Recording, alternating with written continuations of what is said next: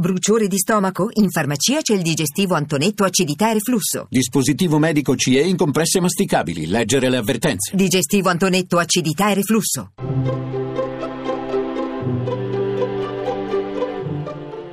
Il pensiero del giorno. In studio Chiara Giaccardi, docente di sociologia e antropologia dei media all'Università Cattolica di Milano.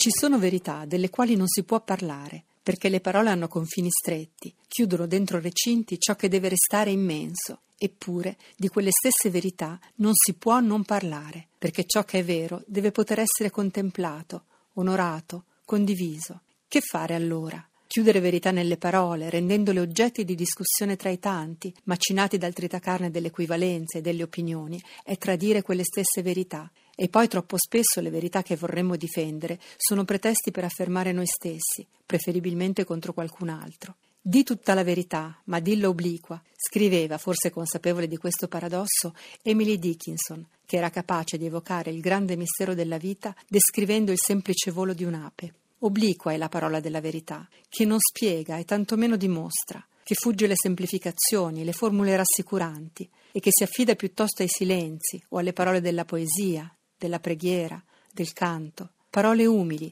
che come finestre spalancate rimandano oltre se stesse, parole che non pretendono di spiegare, tantomeno di mostrare, ma solo di avvicinare per gioire e ringraziare. Ci sono verità che possiamo solo vivere in modo imperfetto e silenzioso, senza farcene un vanto. Se sono vere per noi ci predispongono più all'ascolto che alla parola, al mistero che chiede appunto di tacere per contemplare. Sono comunque parole esigenti che chiamano all'azione, un'azione della quale però non siamo i protagonisti, tutt'al più i collaboratori. Nella società dello spettacolo questa modestia, consapevole del limite, eppure capace di generare un movimento, è ancora più difficile e per questo ancora più importante, se davvero vogliamo rendere servizio alla verità che sempre eccede la nostra possibilità di dirla. La trasmissione si può riascoltare e scaricare in podcast dal sito pensierodelgiorno.rai.it.